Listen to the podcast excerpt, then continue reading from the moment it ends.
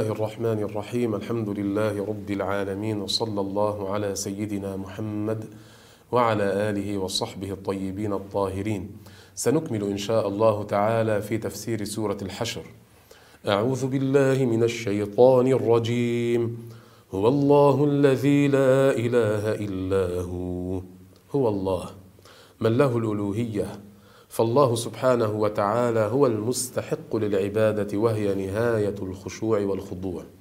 سبحانه وتعالى فلا خالق إلا الله ولا أحد يستحق أن يعبد إلا الله.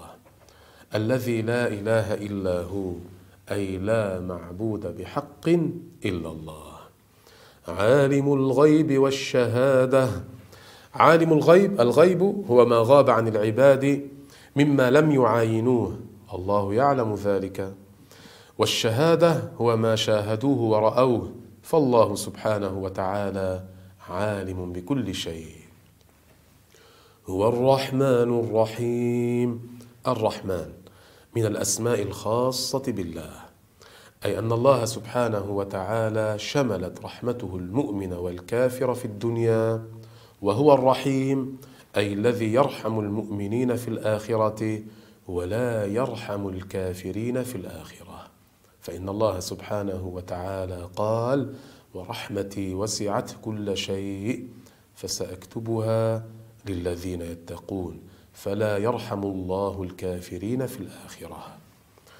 هو الله الذي لا إله إلا هو الملك القدوس السلام المؤمن المهيمن المهيمن العزيز الجبار المتكبر ومن أسماء الله الملك أي الموصوف بتمام الملك فملكه سبحانه وتعالى أزلي أبدي.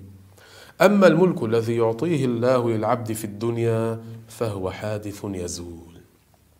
القدوس أي المنزه عن الشريك والولد وصفات النقص كالحاجة للمكان أو الزمان فالله موجود ازلا وابدا بلا مكان لا يحويه مكان ولا يجري عليه زمان.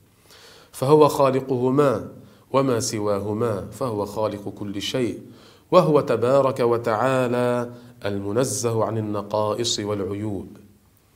السلام أي الذي سلم من كل عيب فلا يوصف بالظلم أو الولدية أو الزوجية.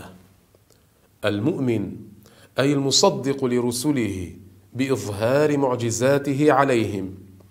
ومن العلماء من قال في تفسير هذا الاسم ويصدق المؤمنين ما وعدهم به من الثواب أي يفي بما ضمنه لهم في الآخرة. المهيمن أي الشاهد على خلقه بما يكون منهم من قول أو فعل أو اعتقاد فلا يخفى عليه شيء. العزيز أي القوي الذي لا يغلب لأن الله تعالى غالب على أمره. أي لا أحد يمنع نفاذ مشيئته. الجبار الذي جبر مفاقر الخلق.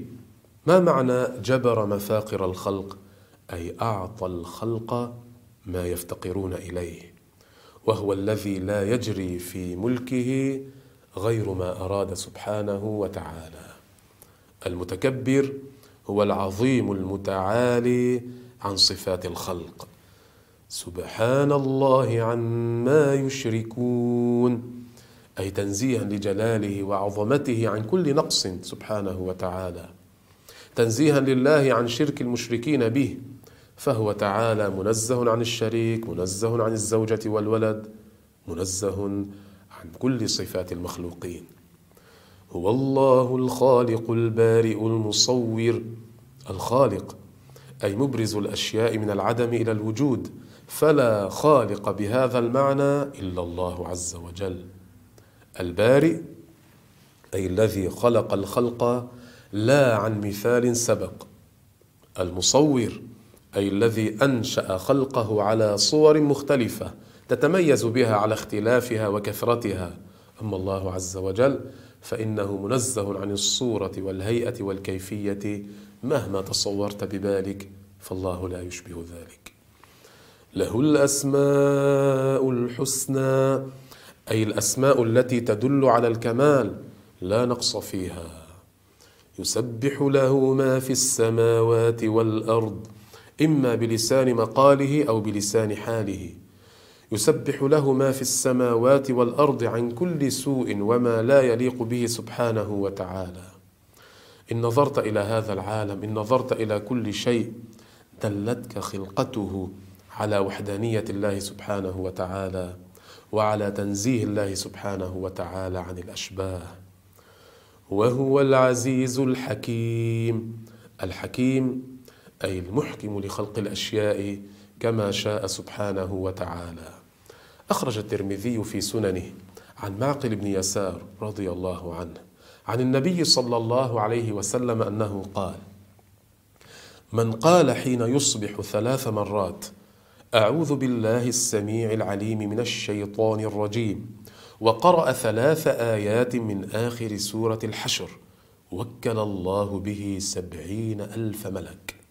سبعين ألف ملك يصلون عليه حتى يمسي يدعون له حتى يمسي.